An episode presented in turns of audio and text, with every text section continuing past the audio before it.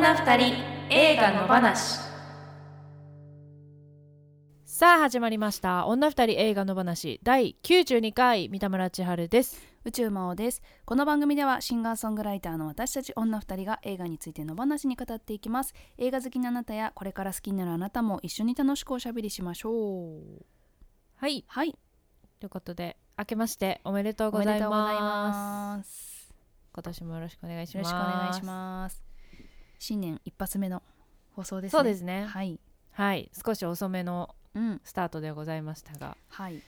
先週い一週お休みはしいての今日ということでね,、そうはいおお正月はどうでしたお正月はですねうんえっとゆっくりできたとゆいっくうりかなんだろうやっぱりみんなが動いてるうちはうんそれに合わせて私もすごく動かなきゃいけないというかうんうんっていうまあみんなそうだと思うんですけど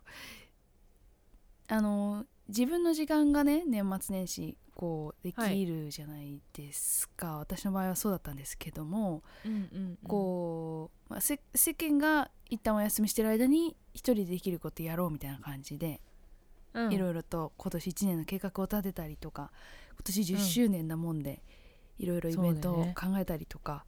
そう,、まあ、そういうことをしたりして充実したお正月を過ごしておりました3キロ太りましたあー。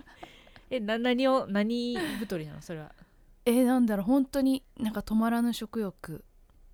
うん、ゆえですかねお正い月ろいろ、いろいろ出てくるってこと。そうですそうですもうあの私は一切何にも用意せずただ出てくるものを食べうん、で友達と飲みに行ってはただ出てくるものを食べそうあ本ー当で、に結構う、ん、そうやって。新年会とか。的なことを。新年会もそうですね、うんうんあのー年末から年明けにかけてこちょこちょこ友達と集まったりをしまして、あのーうんやっぱりね初詣とかも行ったんですけれども、はい、はあのー初詣って何の意味があるのかなと思ってたんですが、い。うん、あのーこう好きな人たちと自分の好きな人たちと年始めに会うってことが一番こう縁起がいいなっていう気持ちになりましたね。あー、うん別にもう出なくとも。あもうでなくともそうそうそうそ うもうそれはなんなんかのきっかけでしかないので、うああ、ん、なんかそういう大切さをなんかねしみじみ感じた年末年始でしたね、うーん。はいどうでしたなんかあれです三か。うん。あ、私はです田ね。村えー実家に。帰ったり。さんはうんしてましたね。うんでも。おー弾弾丸っていうか、うん一泊だけしたりとかねしてねえ大変ですよねそはいれね、そうですね結構もう体も大変じゃないですか移動とか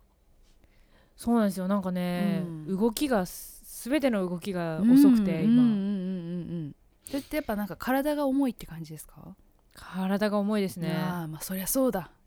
うんそりゃそうですよ人一人入ってるんだもんでもその体重自体はうんそんなにね、こう爆発的にまだ増えてるわけじゃああなーくそうなんだてへうんえ、とそうだけどやっぱその体重い部分が違うってことなのかなと思ってあだからそあ、うの、ん、感覚的重にい違なうんだ、うんへうえ、んあー私結構せっかちだし、うんその外歩く時とか、うん割と普通の女子に比べたら早い方うん、うんうんだったんですけど、うんもうめちゃくちゃ遅いからね今 歩くあの三田村さんがの、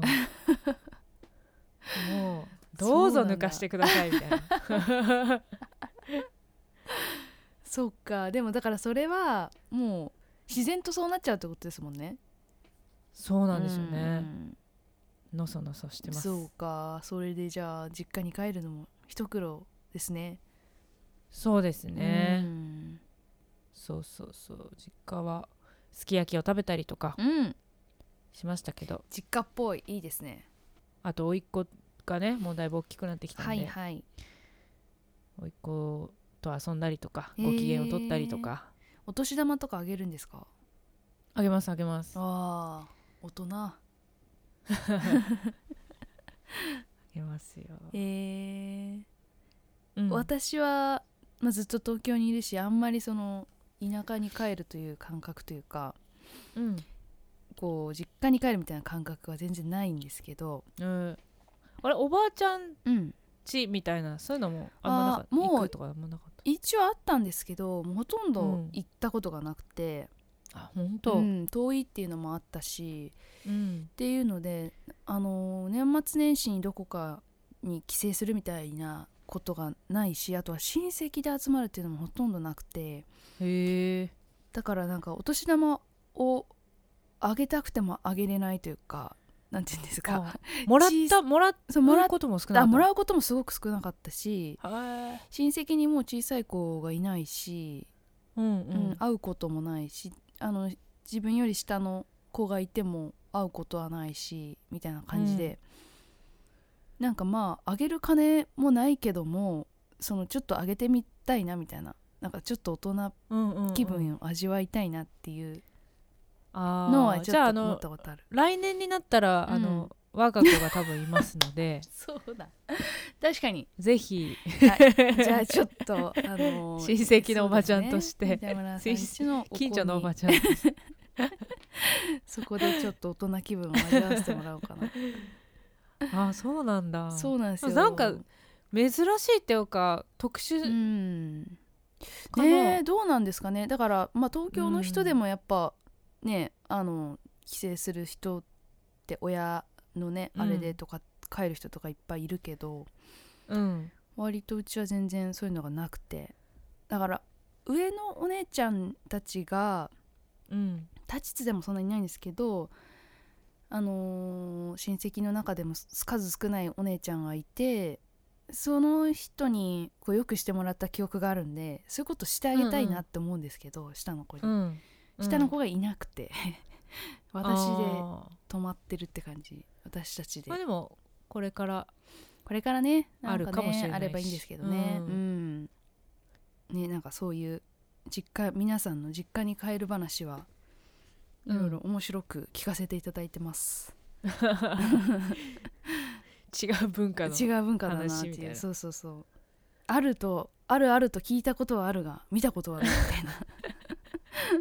感じですねじゃああれなんじゃないその、まあ、もしねうん真央ちゃんがこう結婚して、うんそれがこう東京以外からの人で確かにねすごいこうし親戚や集まりを大事にするようなうね、ん可能性ありますね家だった場合、うん大変だね大変ですねなんかそれはそれでちょっと考えると恐ろしい気持ちになりますね、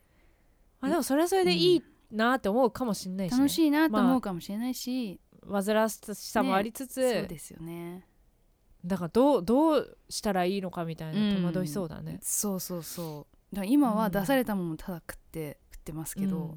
うん、うんねえなんかそういう親戚いっぱいいたらただ座ってちゃダメだだろうしとか思うと何の使い物にもならすならなそうだなとか思って ちょっとね恐ろしいですけどねうーんうんそうなんだ、うん、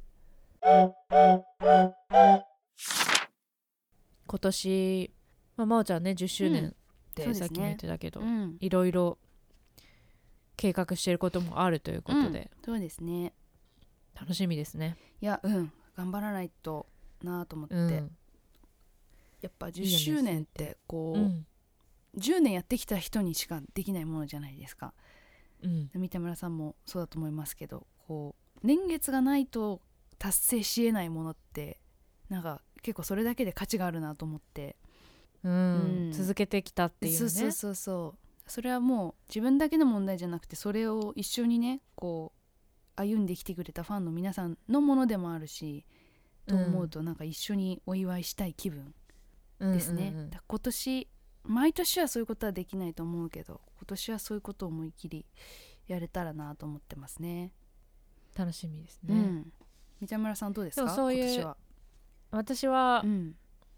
まあそうですねどれくらいでライブねそがうですよね再開できるかなっていううんでも今年中に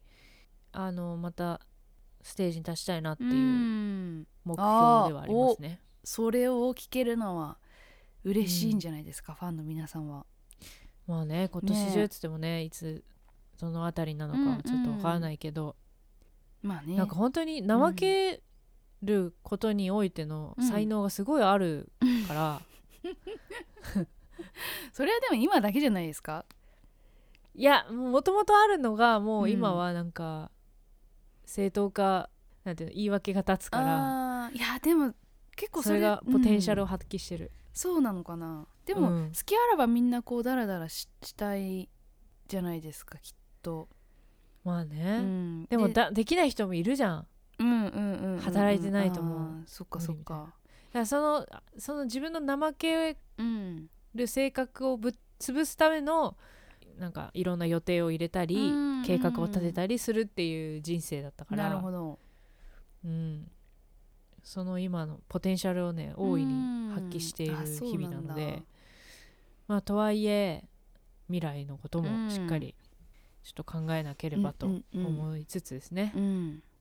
自分の人生をうんまあでも長い目で見たら一瞬ですからこのなんていうんですか、まうん、妊娠期間というかね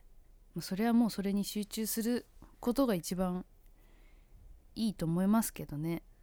でもまあそうね実際過ごしてるとね、私もきっと同じ状況だったらなんかしなきゃって焦りながらも何もできないっていうそういう状況になりそうな気はするそうですね、うんなんかそういうことに慣れてないからうね、ん、そうっすよね初めてのことですもんねうんうん、まあでも今年環境も変わうん大きく変わりますけど、うん大事なことはちゃんとうんうん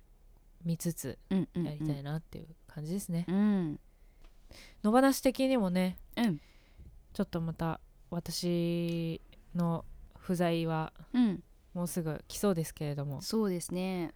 その危機をどう乗り越えるかという、うんそこもちょっと考えないとですねそう考えつつ、あとね今ちょっと切迫した状況としてうんあるじゃないですかはい裏ですよ裏裏がね裏の話ねはいうん裏の話が全然売れない、そうなんですよ結構一生懸命喋ってるのにねそうですよ、うんただの電話電話ですよ そうそうそうそうそう友達との長電話ですよそうねだからただ結の構なんかこっちは割と外意識してるんですけど裏うはんよりこうクローズドな気持ちになってるから、まあそうねよよりそういう電話感ああ,、あるんですけど、うん本当このままだと本当にただの電話になる まあ何人かの方はね聞いてくれてますけどね、うんうん裏の話、まあ、そもそもあんそのどれくらいうん今これを聞いてくれてる人が裏の話を知ってるかわからないけど、うん課金制のね有料音声コンテンツっていうのをやっ、おまけトークがありまして、はいうんまあ、ノートという SNS で、うんうんに音声をアップしてうんいるんですけれども、だかはいらどうしようかなっていうね話をねさっきも収録前にしてたんですけど、どうしたらみんななんか興味持ってくれるか なってね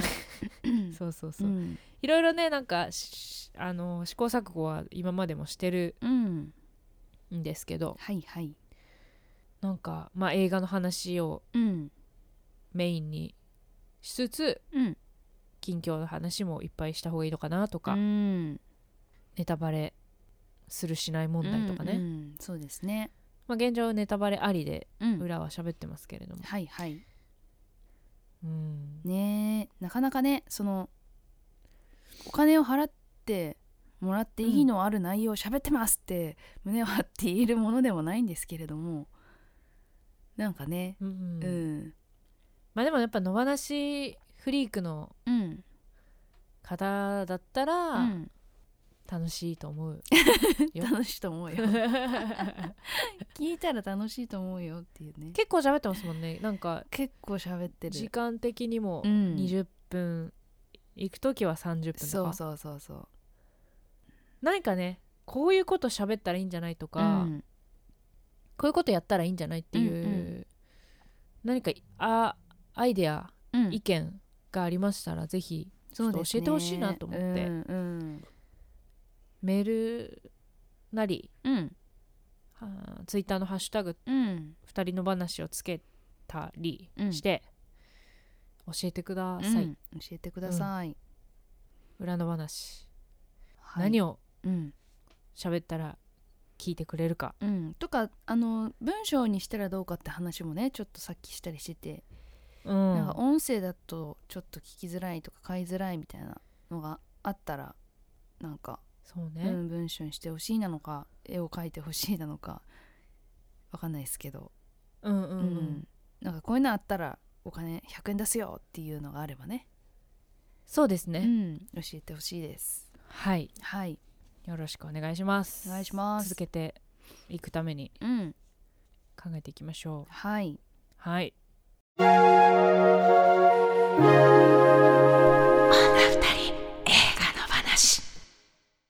毎週一つの作品を取り上げて語っていきます今週の作品は松本香奈監督明け方の若者たち女が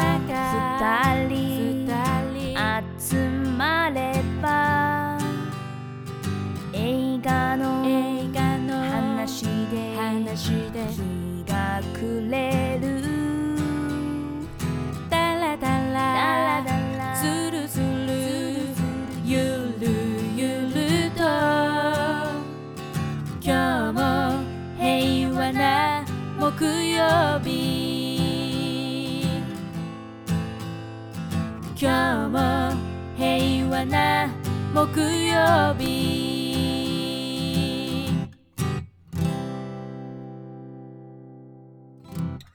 ウェブライターの勝瀬正彦による長編小説デビュー作を「君の膵臓を食べたい東京リベンジャーズ」の北村匠海主演で映画化大都会東京に生きるは若者に訪れた人生最大の恋と何者にもなれないまま大人になっていくことへの葛藤を描く明大まで開かれた退屈な飲み会に参加した僕はそこで出会った彼女に一瞬で恋をする世界が彼女で満たされる一方で社会人になった僕は夢見ていた未来とは異なる人生に打ちのめされていく僕が恋に落ちる彼女を活弁の黒島優奈僕の会社の同期で後に親友となる直人をテレビシリーズ「ウルトラマンタイガー」の井上裕貴が演じる監督は自身も俳優として活動するほか堀宮21世紀の女の子などでもメガホンを取る若手の松本香菜2021年制作日本はいはいまあ先週ねこの作品を決めるにあたり、結構結構悩んでうん決めたこそのうです作ね品ですけれども、はいあんまり野放しでそんなに扱わない、そうですねまあ、恋愛青春うん映画うんうんうんうんうんどどうでしたうんうーんとえっと今回パンフレット買わなかったんですよね、ああ本当そうなんですよパンフレットを買うのをためらうぐらいの感情にな,、なったっていうっおおそれはどっちだていうのをちょっと後でまあそう話したいなと思いました あそうかそうかそうか、はい気にな るね まあ私は買いましたうんはいはいですよねいや私も今は欲しいと思ってるすごくああ本当、うんなんかこう自分のモヤモヤをうん言語化したうくんて、うんうんはいはいはいはいあのヒントがないかなと思ってうん買った感じ、うんなるほどのなるほどうんその辺ね、はい今日もじゃあ、はいいはいはいろいろと、そうですね、うん、話せそうですねはいはいじゃあ、えーリスナーの方からのメールをはい紹介しましょうかはーい、えーいシネマヒーロー名曲さんいただいてますいつもありがとうございますありがとうございますえー三田村さんまおさんこんばんは望んだ会社であっても望んだ職種じゃないと大変だと思いますただし自分のやりたい仕事があらかじめお膳立てされているだろうというのはあんまり考えだと思います疑問に感じることがあっても一度従ってみて初めていい申し立てや具体的な改善提案を説得力のある状態でできるものだと考えますとはいうもののその時その瞬間の判断や感性に従って生きの生きるのが一番納得のいく後悔の少ない人生になるような気がしますスピンオフの「あるより彼女は明け方を思う」も見ましたいわゆる彼女はえ悪気や計算はないものの結果的に自己中心的になってますね専業主婦を望んでいるような雰囲気だったので旦那さんが一時的に切れるのはあまり無理はないと思います推進ジャパンポッドキャストアワードリスナーズチョイス投票しましたよりがとうございますありがとうございますあそうだそうだ、ジャパンポッドキャストアワードうんのリスナーさんの投票がうん1月14日までなので、そうですねはい、うんギリギリまだ間に合えば、うんぜひ投票してくださいお願いしますそうですねシネムヒーローさんは、なんていうか働く世代うんうんうんうんだからやっぱりそういう、うん見るところがなんかねそういう社会人としての、うんうんうんこう先輩としての、うん具体的なアドバイスそうですねそうそうなんか上司に言われてるみたいな気持ちになりながら読みましたそうですねはい、うんうんうんやっぱねそのうんどういう、ねう年ん齢とか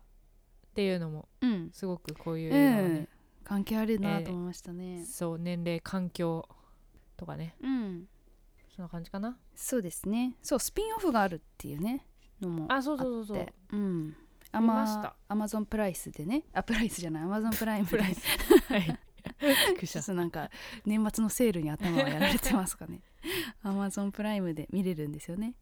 うん見た、うんあ見ました見ましたおおよかったよかった、うはいんこれも含めてねちょっと話したいですねそうですねん、はいはいはいはいというわけではいいきましょうか行きましょはい、女二人の推しポイントこの映画の推しポイントをお互いにプレゼンしようというコーナーです今日は私からうはいお願いします三田村チャール的推しポイントその1私のマジックアワーに思いを馳せましたおおはいまあちょっと一つ目なんで割とこうぼやっと感想みたいなうんうん感じにしたんですけど、まあ人生のマジックアワーみたいなところがテーマというか、うんなってる映画でうん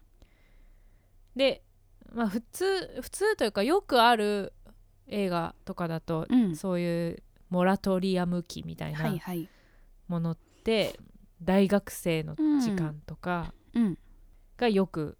取り上げられてこういう青春映画になったりとかうんすると思うんですけど、はいこの映画のマジックアワーとされる、えー年代っていうのが、うんそ大学卒業して社会人になって23年とか、まんあ、223からうんまあ5前後とか、はいはいまあ、そういうとこに焦点を当てて、うんあのそのそこの眩しさみたいなところを書いておりますがはいはいまあねそのこういうその街街エモ映画、うん町へも町って町、うん、町あの町です町歓並み楽の街の街です、はいはいはいはいこれは、まあ、この作品は、うんえー下北明大前うん高円寺ああ確かに確かにうんが出てきて、うん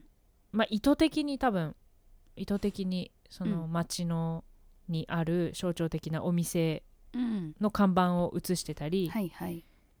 あの公園とか歩道橋とか、うんそういう多分その町にゆかりがある人だったら、うん懐かしいだろうっていうう、んうんうんうん感じをあえてそういう場所を使ってたり、うん画角に入れてたりすはいるはいのに、まんまと私なんかはまあハマりうんというのも、まあ、明大前も結構近くに住んでたこともあ,、うんったし、はいはいなので何度もこう明大前のあのすずらん商店街を歩いておりますうんはいはいので、ああこの変な手作り楽器のお店あるなとか。 はいあはいるよね 歩道橋もねああ何度も渡ってるなとかうんうんね、うんあと下北鈴なり、ああ劇場ねうんうん出てきましたけどとかビレ版王将うんうもんうああそうそうそう懐そうかしいだろって、うんあ王将さうちら座った席になった そうそうそうそうそううちらが行くと通される席うちらのうんあのいつもの席そうそうそうそうにこの2人座ってたのそうそうそうそうとうか、んまあそういうやっぱり自分にゆかりがあるうん自分も見知った街で展開されてるうん話っていうのもあってよりそのまんまとうんそこにエモみにはまりうんうんうんいろんなことを思い出したりとかうんしましたね、なるほどなるほどはいだから私のマジックアワーうんは多分大学の後半ぐらいなんですようん卒業したてというよりかは、うんうんうん、だからそこの時期のことをうん思い出してました、昨夜、うんその時期によく遊んでた友達とか、なるほどねよく飲んでたうん場所とか、確かにねうん、なんかそれぐらいそうそうやっていろんなことをこう思い出させたり、ああエモいって思ったりする程度には、まあ、そういう部分では成う功んうんしてるのかなっていうのはんん思いま確かにしねた。そういううん感情っていうか自分のことを思い出すっていう人は結構多いんじゃないかなっていうとこありましたねうんうん、そうですね、うんまあ、ただうんこれはなんか町エモ映画東京町エモ映画を見うてんすごくいつも思うのは、うん東京い以外の人とか、うんそこに全く思い入れのないうん地理,、地理感もわかんない人は、うんうんこういうのどう見るんだろうなっていう確かにねやっぱすごくターゲットがうん狭い気がしてそういう風に思わせるには、っうんそうですねていうのは思いつつ、うんまあ、でも自分にはすごくこう心当たりがある、うんうん、感じうんうんうんでした。うんなんかその狭いところを狙っているように見せて実はひ広い共感を得るみたいなのがうんすごいですよねそのそそういうそこはどういう技術なのかなっていつも思うけどなんできょうん共感しちゃうんだろうっていうかそのねすごくそう狭だいねピンポイントの人たちの話なのになんで共感するのかなみたいななんで見覚えがあるように感じちゃうんだろうとかうんうんうんねだから実際にそこ知らない人が見たらどこまでの思い入れになるんだろうっていうのも気になりますよね。そうですね、うんそうなんか街自体にすごくカラーがあったり、うんん、街自体がメッセージになってるんで、うん多分東京だけだと思うんですよ、う日ん本で、そうですねまあ、そこで暮らす若者たちのその感情とかっていうのは誰でもうん心当たりがあると思うけど、うんそこはやっぱ東京のうん面白いところでもありうん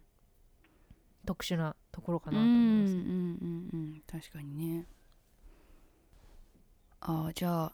んなんかライトのやつからいこうかなと思ったけどちょっと話の続きでいきたいと思います、えー宇宙回ってき推しポイントその1分かりやすい記号にあふれた映画だなと思いましたうん、うんでその街が表すものとか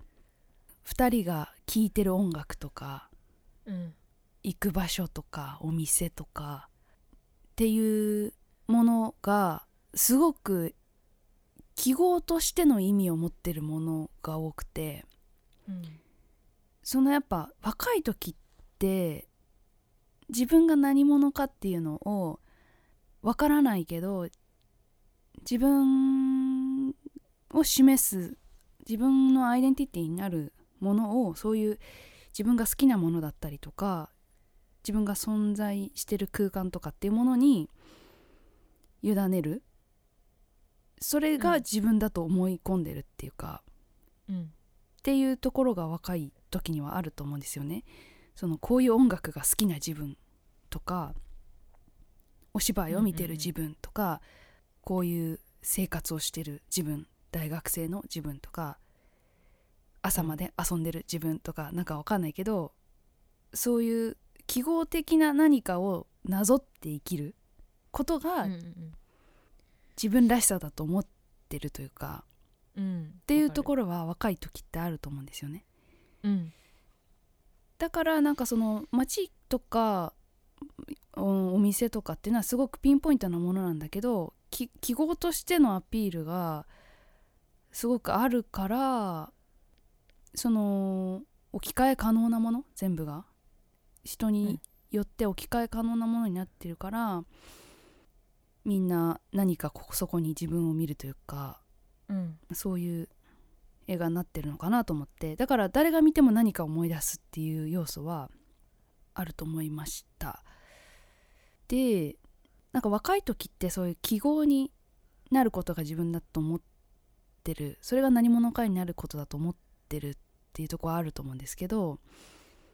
なんかそのままだったなと思って映画全体見てうんその記号からら記号になったっていうなんかそそこから先のじゃあ私たちの人生ってその記号とか肩書きとかその外側のって言ってしまえばすごく他の人と差異のないものなんだけどうん例えば大学を卒業してサラリーマンになって転職してとかっていうその人生の選択そのものにそんなに人それぞれ大きな差はないんだけどうんそれは音楽やってっても同じだと思うんですけどそのパターンとしてはそんなに多くないんだけどなんかその中の細かいところに人それぞれの人生の違いがあってうん人それぞれの人生の何が大事だと思ってるかとか何を訴えたいのかとかっていうのがそう細かいところに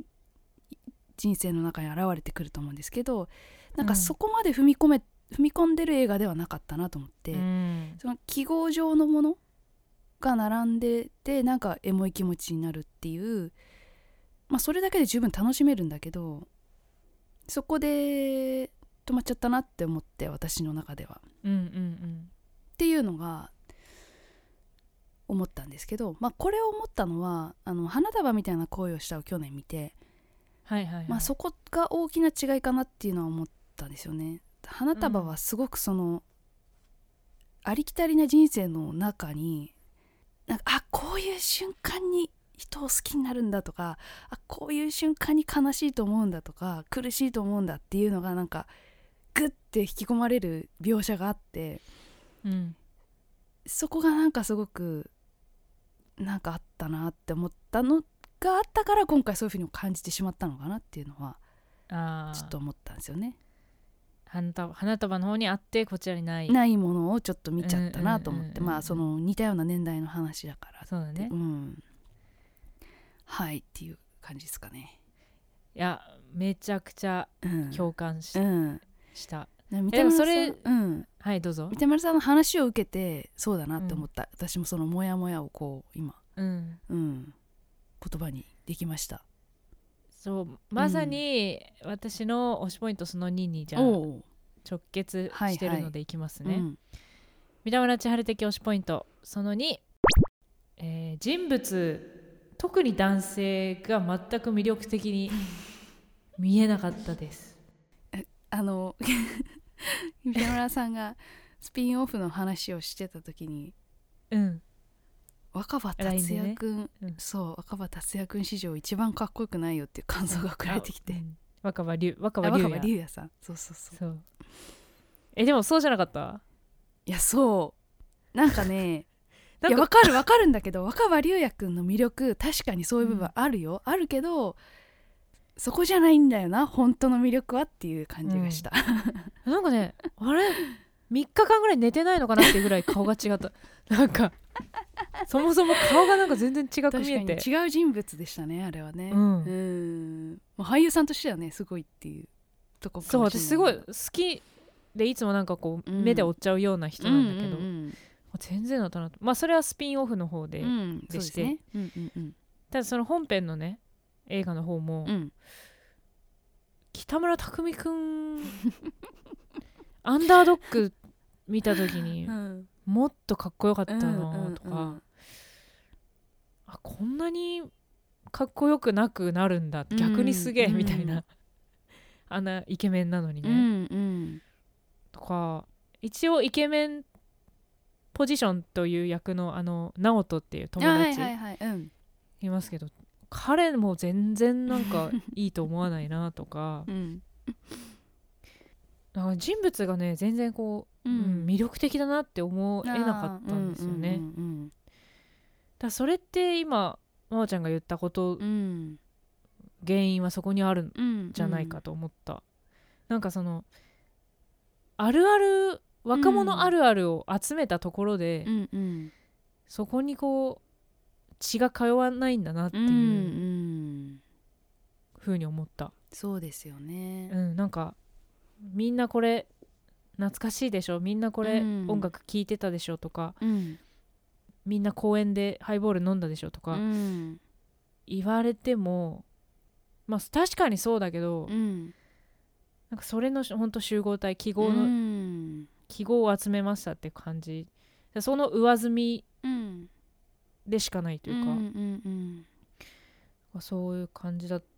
たから、うんそのその黒島さんうんうんうんはすごいなんか綺麗な人だし、うんチャーミングチャーミングだしうんすごい素敵な女優さんだなとは思ったんだけど、うんでも人として惹かれるかこの映画の中うのん人として惹かれるかって言ったらそんなことなくて、うんそれもそうなんだからこの2人がなんで惹かれ合ったのかとか、うん北村君のどこがかっこよくて、うん一目惚れお互い一目惚れっぽいけど、うんなったのかとかその気持ちに共感はできないなって思いましたうね。んうんうんうんうんうんうんなんかその記号の寄せ集めで感傷的になれたりするのもまた若さでであり、うんなんかそれがそれがこの映画そのものというかこの映画のメメッセージそのものっていうか若さゆえの、なんて言うんですかねあちょっとじゃあこのまま言っていいですかにはいはいはい行きましょう。えーっと宇宙も追って教師ポイントその2うわーって叫び出したくなる映画でしたどっちどっなんかねなんかねあのち、うーん恥ずかしかったんですよとにかく見ててうん見てて全てが恥ずかしい気持ちになっちゃってうんなんかなんていうんですかねだからそのあるあるを見せられてる感じもすごく恥ずかしいと思っちゃったしうん2人が恋人同士になってイチャイチャするシーンというか愛を確かめ合うシーンがいくつか出てくるんですけど、うんそういうのもなんかすごい恥ずかしいと思っちゃってなんか見てて、うんとかなんだろうなもう一個一個感じてること彼らが感じてるだろうなと思うことが描かれるたびになんかすごい恥ずかしい気持ちになっちゃったんですよでわーってもうなんかもうもぞもぞしちゃってもういたたまれないというかもうそういう気持ちになっちゃって最後までうんで結果そのパンフレットちょっと今日はやめとこうみたいな感じで買わずに出てきちゃったんですけど惜しいことしたね あのお客さんを逃した、いやそうねそうねうん、いやでもなんかだこの映画をは誰に向けた映画なのかなと思ってうんうん32歳未婚の女は少なくとも結構えっとそういうなんか恥ずかしいという気持ちになったんですねでうんあーなんかいいなこういうのってって思える年代っていつなんだろうと思ってここういう映画がなんか痛さもあって胸をつかまれる感じがあっていいなって思える年代っていうのはいいくつなのかなっていうのがちょっと不思議だったんですよ。私はもうちょっとこれを何て言うのかな自分事として見るにはあまりにも恥ずかしすぎて見れなくて。うんでラッドインプスとか聞いてるし高校生の時に聞いてたって話とかしてるから多分同年代なんですよね、そうだよねそう2012年大学卒とかだからそうそうまそうさまさに、に多分同じぐらいなんですよ、うんでそういう人が私が27歳の時だったらこの映画なんかちょっといいなって思って見てたかもとは思ったんですねうん今32ではちょっと冷静になんつうのかな冷静にっていうか映画としては見れないって感じその作品としては見れないっうんていう年齢の話なのかなその恥ずかどしうなんいだとろう思うってさうん、そのなんだろう冷めちゃってるってことじゃんうん、ででもそう入りさ込冷めめてるっていうてる冷めるとか恥ずかしいと思うってことがまだ私32なんだなと思ってうん多分もっと上の年代からしたらなんじゃこりゃって感じなんじゃないかなって思って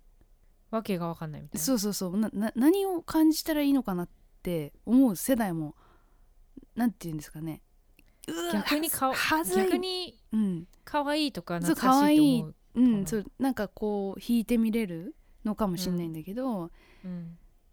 私はなんかもうちょっと近いからこそ「はず」みたいなこんなの卒業したはずなのに「はず」みたいな感じがし、うんうんうんあってなんという映画を見てしまったんだみたいな感じ でなんかすごくこういうことがなんかエモいと思ってた時代があったなみたいな気持ちになっちゃってうんそれはそれで映画としてまた成功しているとはととも言えるかもしれないんだけど。なんかこれをなんていうのかな高校生が見てキャーって言って喜ぶような映画でもないと思うし、そうだねね、大学生が見てあ大人ってこんな感じなんだっていう風に思うって見るためのものなのかまさにあの映画でいうマジックアワーの子たちが見てなんかちょっと先の未来を感じるのかわかんないですけど誰に向けた映画なのかなっていうのがちょっと分かんなかったっていう確かに、 うん、でひたすら32歳女はうわー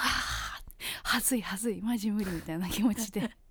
マジ無理みたいな感じで見てました、まあそれはそれで楽しんだんですけどねすごい、はいはいうん、っていうねだから最近こういうのが多いじゃないですか、うんうまんあの花束もそうだし、うんうん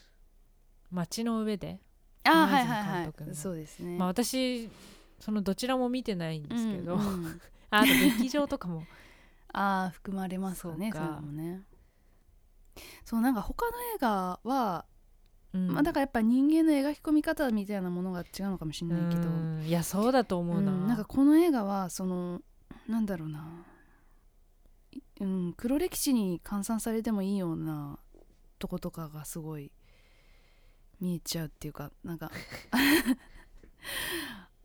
なんかこう「はすい!」っていう感情が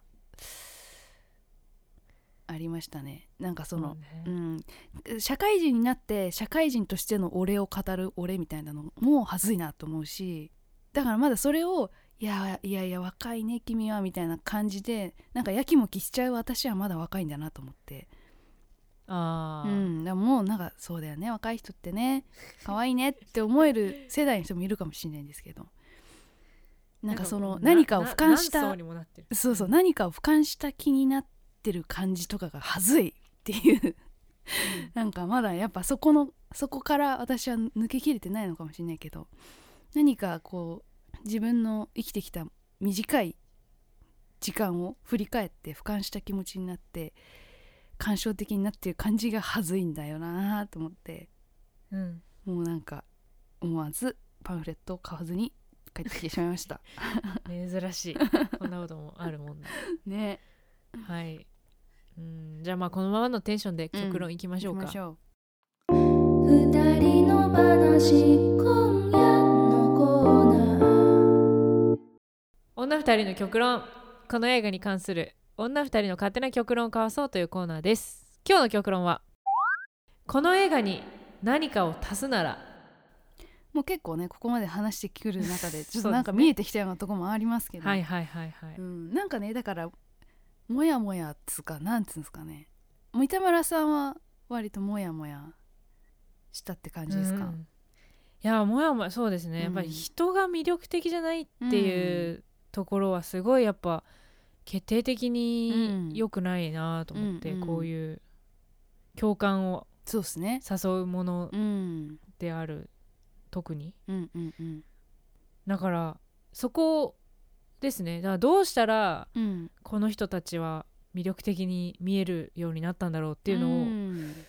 思うと、なんでしょうねうんまあ記号確かにその記号的なもうのんから逸脱したやっぱりところも見たかったしうんですね。ねそうだからなんかまあみんなそんなにすごくなんていうのかな個性があって人間的にすごく魅力的に感じさせられる人ばっかじゃないじゃないですか人実際の人生そうそううん出会う人たちって、うんでもなんかなんて言うんだろうそういうなんかすごく変わった人だなって思わなくたってあこの人のこういうとこすごいいいなって思うとかうんこの人のこういうところが素敵だなって思う要素ってがあるから知りたいなとかねそうそうそうこんなにたくさん人がいる中でなぜこの人と仲良くなるのかっていうとそういう要素じゃないですか。うんうん、なんかそういうものがそれぞれの関係性の中に見えないっていうかこの人はこの人じゃなきゃダメだったんだなみたいなとこがね。うんうんううんんそうなんですようねんなんでしょうねねえスピンオフもはいはいあれは一体何のために作られたのかっていうのがすごく不思議だったなんかうんなんだろうあれを見たからってあの女の子に対してなんか何か変わるかっていうとそうでもないしうんなんですかねなんそうなかんです例えよねば、女の子の、うんその女の子の人生というかで今いろんな描き方があるからそういう風に振ることも全然できたと思うんですよそのなんていうのかな自立した女としての生き方と好きな人と人生を添い遂げることについてとか例えば、っていうこととかそのもっとなんて言うんだろうな恋愛的な深みっていうかそういうことを、うんその旦那さんと年下の男の子の間でなんかこうそこの恋愛的な面白さっていうのを出したりとかっていうことできたと思うんだけど、なんかそこまでのものでもなかったから、た単純になんかあうのん彼女がうん、全然なんていうかやってること最低じゃないみたいな、うんうんねなんかその主人公のっていうか北村匠海くんが惹かれるようなうんすいごい素敵な女性であある、要素があのスピンオフの中にあればなんか良かったなと思ってそ,、のうんで本編の映画の方でも彼をお芝居に連れてってあげたりとか、うんなんかちょっとその年上の女の子の魅力みたいなうんうんのをこう見せてあげる感じなのかなって思ったらそこまでの要素じゃなかったっていううか、んうんそうですね、なんかそうあの女の子がすごく魅力的だったらねなんかまた物語としての求心力っていうか、があった気がするけど、もしくは超本当にうんうん、全然好きじゃなくてうんうんうんとかねうん北村君のことをねそこはまた面白くなりそうですよねうんそうなるとその人間の複雑さっていうか心理の複雑さみたいなうんのが見えてきてすごい面白そうですけどねうんそうなんか私がうんちょっと思ったのは、うんまあ、これ今極論からちょっと離れるうんけどこれ原作がうんあのウェブライターの方はいはいじゃはないいですか、うん勝勝瀬さんうん勝瀬正彦さんうんでこれ多分男性ですよね、うんうん写真見たら男性でしたねあそうかそうか、うん男性で監督女の人じゃないですか、うんうんなんかそこのそごってあるような気うがして、んそれはあるやっそぱう原作は男性やからやっぱ男性目線で、うんこう女性あの年上のうん女性が彼女がちょっとミステリアスでうん魅力的に見えたりとかする、ねでもうん監督は女性だから、うんなんか女性ずるいところとか、うんそういうなんていうの弱いところとか、うんなんかそういうところにも変に見せようとしちゃうっていうか、んうんなんかそこのなんかい行き違いがうん生まれてんのかなっうてん後で思ったんでね、ねまずそうだから原作の方がすごくその一面的な人人の描写うんが一面的ででしかも若い男性が書いててってなるとまあああいう物語が生まれてくるのもなんかわかるというか女の人の描写とかも、ああなうんるのもなんかあの世代の若い人だの男性だったらわかるっていうその後ですよねだから監督が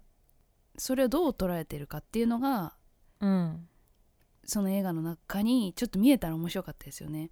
うんそうねうん、だからか監督もその21世紀の女の子ってなんかいろんな女性監督が集まった映画みたいなやつでしたっけ違ったかな、うんちょっと忘れちゃったけどでもなんかそこに何て言うかねこれまで描かれなかったような視点が入るとうん面白いなとは思ったけど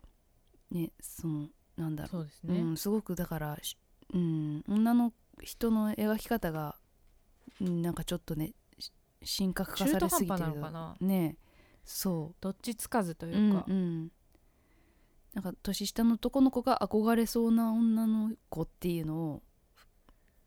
ふふわっとね ふわっと描いてる感じっていうか、あんまりリアリティがないんですよねそこにね。うんうんううんんうんそうねそうなんかリアリティとあるあるってやっぱ違うんだよなっていうのはあすごい思いーまこれだしたね。うん、確かにそうだそうだまた比べてしまって申し訳ないんですが花束はやっぱリアリティがすごいんですよねその。うんうんあるあるではないんだけど、うん、リアリティがあるみたいなそうあるあるでもあるんですよその彼らが好きなものとかまあちょっとサブカル寄りですけど、この映画よりは。うん好きなカルチャーがあってなんかそういうものを通じて2人は惹かれ合うんだけど、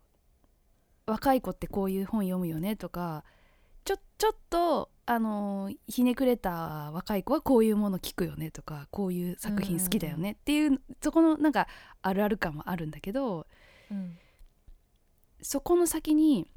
じゃあ本人たち実際どんな人間かっていうのを掘っていくとその家族とかも出てくるし育った環境とかも見えてくるし、でそこでどういう仕事を選ぶかっていうところにも本人たちの生き方が見えてくるしうんそこの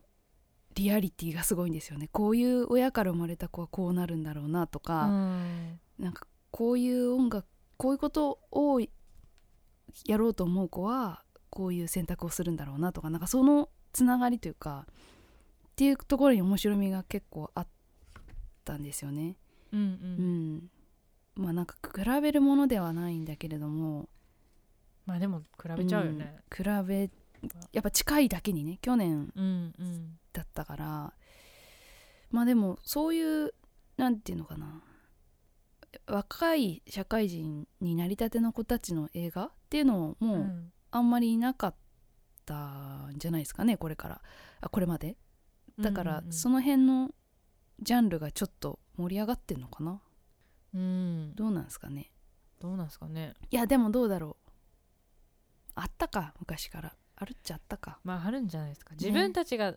割とそのドンピシャになってきそうかもしんないてるのかもしれないですうねんうんどっか生放放送で話した「ロックンロールミシン」っていう日本映画があってうん中学校の同級生かなんかがアパレルを立ち上げてはいで主人公も仕事辞めちゃってその子たちを手伝うっていう話があって、うんまあ、それもちょっと多分年代的には20代って感じの社会人になった自分がこのまま人生このままでいいのかなと思って揺れてる映画みたいなのがあってうんうんそういうものは昔から確かに私が学生の頃から見て見てはいたかもしれないですね。ううんん、だからより今見るとわかるんでしょうねなんかこそううです気持ちがね。う、うんん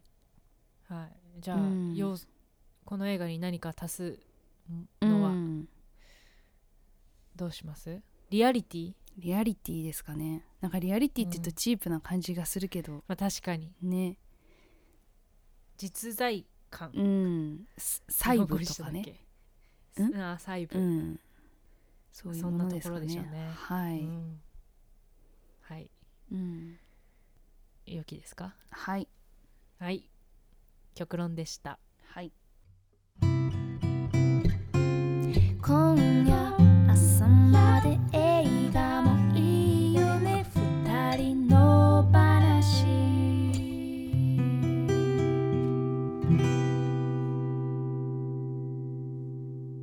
女二人映画の話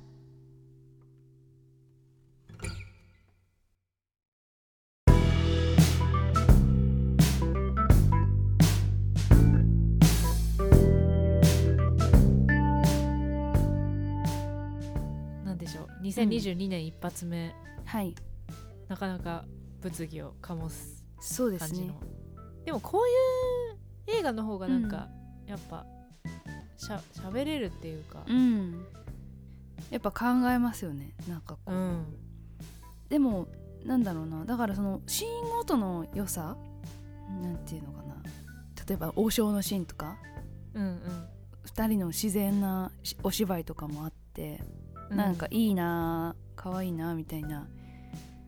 シーンごとの良さいっぱいあってうんうんもう黒島さんすごい可愛かったうんそうそううそうそうそうそうそうそうそうそうでもやっぱ若いなって思ったななんかうんうんだしそうなんかあのまあいっか裏で話します かそうです ね話しましょうあのまあ一応そのなんていうんですか、うんどんでん返し的そうっな、すねそうっすねあの仕掛けもねこの映画ありますから、うんうん前半後半で、うんそれは裏でじっくり話しましょう、んはいうんはいはいまあ、でもここれは、うんまあ、語りたくなるいろんな意味で語りたくなる映画ではあるかいやなほとんとほんと思いますのうで、ん見に行ってください、あのそうそうそうストーリー的にねおっていう展開もあるしそうそうそう最後まで私みたいにもぞもぞしながら最後ま で見てほしいと思いますはいはい。では、えー、と次回ですね作品の発表です次回1月20日放送分のお作品はアダム・マッケイ監督「ドントルックアップ」これは、うんネットフリックスで見れますそうですねはいはいまだあのー若干いくつかの劇場ではやってるが、うんね同時でネットフリックス公開とかだったのかなはいはいえーそして再来週も発表しますかそうですねはい再来週1月27日配信分の作品はリドリー・スコット監督「ハウス・オブ・グッチ」はい、うんこれねずっと前から年末からこれ見たいって話してたよね、そうですねなんか宣伝もやってたしリドリー・スコットは最後の決闘裁判をねあこれもこの人そうそうそうそうなのでそうなんだすうんごいスパンが短いですね、ねへだからすごい良さそうだなと思いましたーはいはい楽しみですそしてえっ、とさっきもちらっと言いましたけどジャパンポッドキャストアワードえっ、と投票をが投票を受付中です、うん はいえっ、とこれを今今聞いてるじじあのー日日にちにもよりますけど1月14日までリスナーズチョイスのリスナー投票ができますので、はいぜひ二人の女2人映画の話を聞いてるよっていうのを投票してくださいお願いします、お願いしますこの番組ではあなたからの感想やご意見をお待ちしていますこの作品を扱ってほしいなどのリクエストも大歓迎ですし過去回の感想はいつでもお気軽に送ってくださいメールを採用させていただいた方には2人の話ステッカーをお送りしますので住所と本名も忘れずにお願いしますメールアドレスは2人の話アットマーク Gmail.com ですこの番組はポッドキャストと YouTube で聞けますお好きな聞き方でどうぞ YouTube の方はコメントやチャンネル登録グッドボタンをお願いしますそして Twitter、Instagram やってますのでフォローお願いします感想やご意見は「ハッシュタグ二人の話」をつけてぜひどしどしつぶやいてくださいそしてさっきから言っておりますオープニングでもお話ししておりますこの本編と合わせて映画のネタバレを含むさらに喋り足りないことを女二人映画裏の話として喋っていますこちらは女二人映画裏の話のノートにて音声配信中で1つ100円で購入していただくと聞くことができますノーカットネタバレ大ありの野放しな投稿をぜひ聞いてみてくださいはいはいまあじゃあお知らせありますかはいえーと宇宙マンはですね1月16日今週日曜日に名古屋でワンマンライブしますそしてはい2月5日に、えっと東京で、えーツーマンライブやりますのでぜひ遊びに来てくださいはいはい私三田村千春は頑張って生きてます大事ですはい来週も木曜夜8時に配信ですぜひ聞いてくださいここまでのお相手は三田村千春と宇宙魔王でしたさよならさよなら